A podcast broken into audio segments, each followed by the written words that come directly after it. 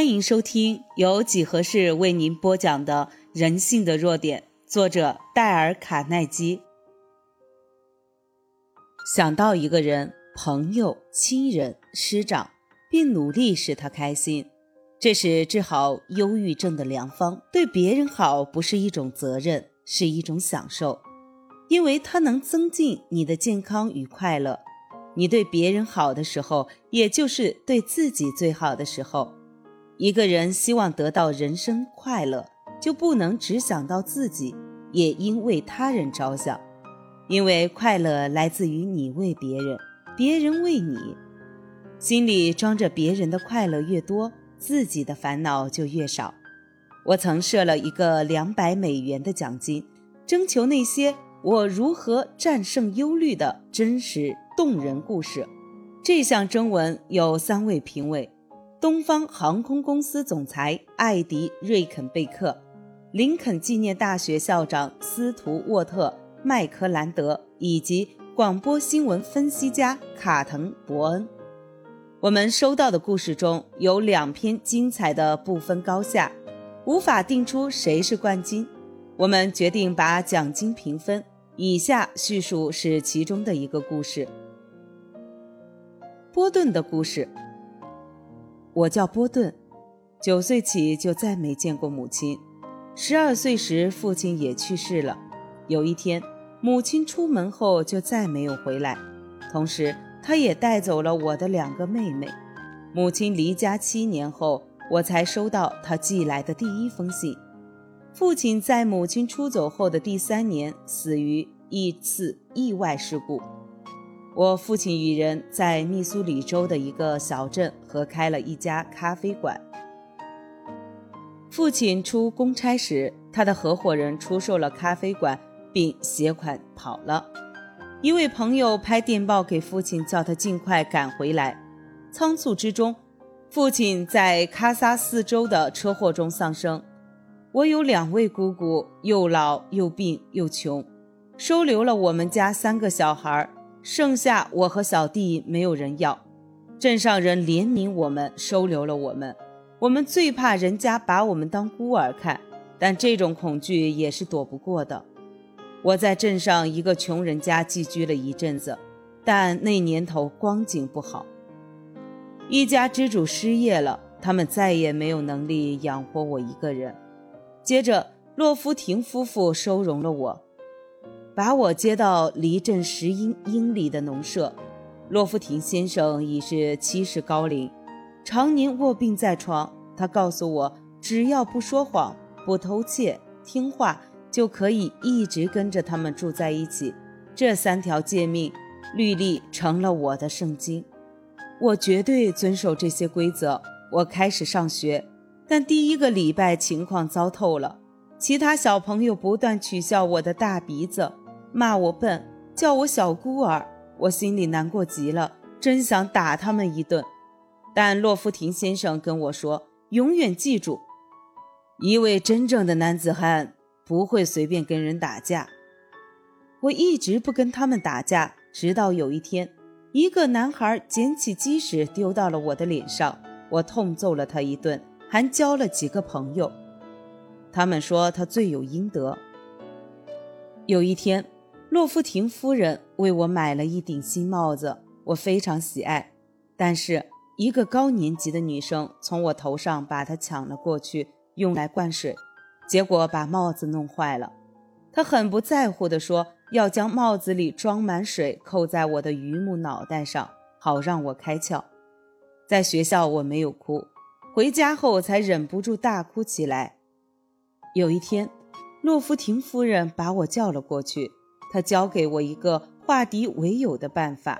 他说：“波顿，如果你先对他们感兴趣，看看能帮他们做些什么，他们就不会再逗你或叫你小孤儿了。”我听了他的话，用功读书。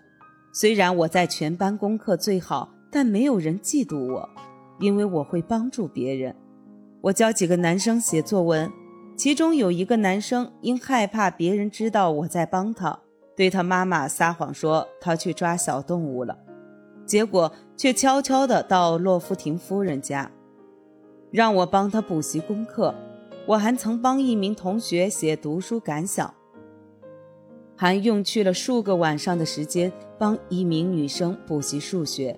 那段时间，村里有两位老人去世了，还有一位夫人被丈夫抛弃了，我就成了这几个家庭里唯一的男子汉。两年来，我一直在帮助这几位可怜的妇人。放学后，我就去帮他们劈柴、挤牛奶、喂牲畜。现在，人们不仅不嘲笑我了，反而赞扬起来我。我成了大家的好朋友。当我从海军退伍回来后，他们对我表现出了真正的热情与欢迎。我刚到家的那一天，有二百多位邻居来看望我，甚至还有人开八十英里的车远道来看我。他们体现出真正的关切。十三年来。再也没有人敢取笑过我，说我是笨蛋和孤儿了。由于我一直在帮助别人，所以我现在生活中很少有烦恼。瘫痪在床二十三年的富兰克·卢普博士也有同样的经历。在西雅图星报的斯图尔特·怀特斯曾对我说：“我采访过鲁普博士很多次，我所知道人中。”就属他最无私、最会享受人生。这位常年卧床的病人是如何享受人生呢？他遵从了威尔斯王子的名言：“我为大家服务。”他收集了很多瘫痪病人的姓名和地址，然后给他们写慰问信，并组织了一个病友俱乐部，让病友们相互写鼓励。最后，在该俱乐部发展成了一个全国性的组织。他躺在病床上，平均每年要写一千四百多封信，给成百上千的病友送去欢乐。卢普博士与其他人最大的不同是，他有崇高的信念和神圣的使命感。他深深地体会到奉献精神比一切都伟大，并且会给人带来纯真的欢乐。肖伯纳说：“一个以自我为中心的人。”必定陷入对生活的抱怨之中，世界不能使他快乐。威廉·蒙恩夫人在纽约开办了一所秘书学校，她用了不到两周的时间就摆脱了忧虑。其实，当一对孤儿出现在她面前时，她顿时摆脱了忧虑。蒙恩夫人向我讲述了下面的故事：五年前的冬天，我的情绪十分低落。我失去了与我共度多年的幸福时光的先生，我的哀伤随着圣诞节的临近日益沉重。我从来没有独自一个人过过圣诞节，所以我越来越恐惧圣诞节的来临。朋友们邀我与他们共度节日，但我不敢赴约。我明白，在任何幸福家庭中都会令我因回忆往事而感伤。我只好谢绝了他们的好意。是的。尽管我还有不少值得庆幸的事情，但我还是被伤心淹没了。圣诞节当天的下午，我独自离开办公室，在街道上漫不经心地闲逛，希望能忘却内心的孤单与忧虑。看着街上充满快乐的人群，不禁让我触景生情。我不敢一个人回到空荡荡的公寓，我漫无目的地走着，不知道该怎么办。禁不住泪流满面。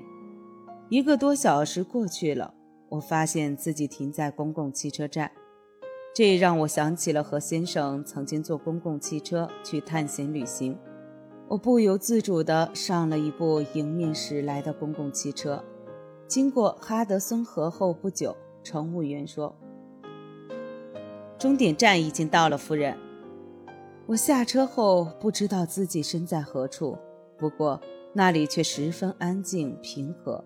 在等回程车的时候，我去逛了住宅区。当我路过一座教堂时，优美的平安夜乐曲从里面传了出来。我走了进去，发现里面只有一位风琴手在尽情地弹奏。我静坐在教友席上，五光十色的圣诞树美极了，音乐也很美。加上我一天都不想吃东西。疲倦让我一下子进入了梦乡。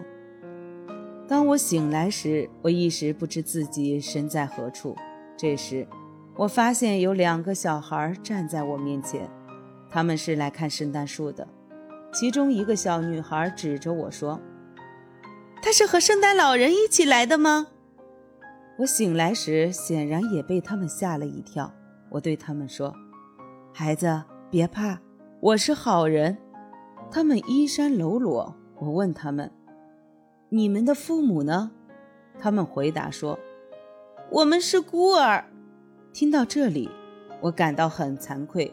这两个孩子的情况比我悲惨多了。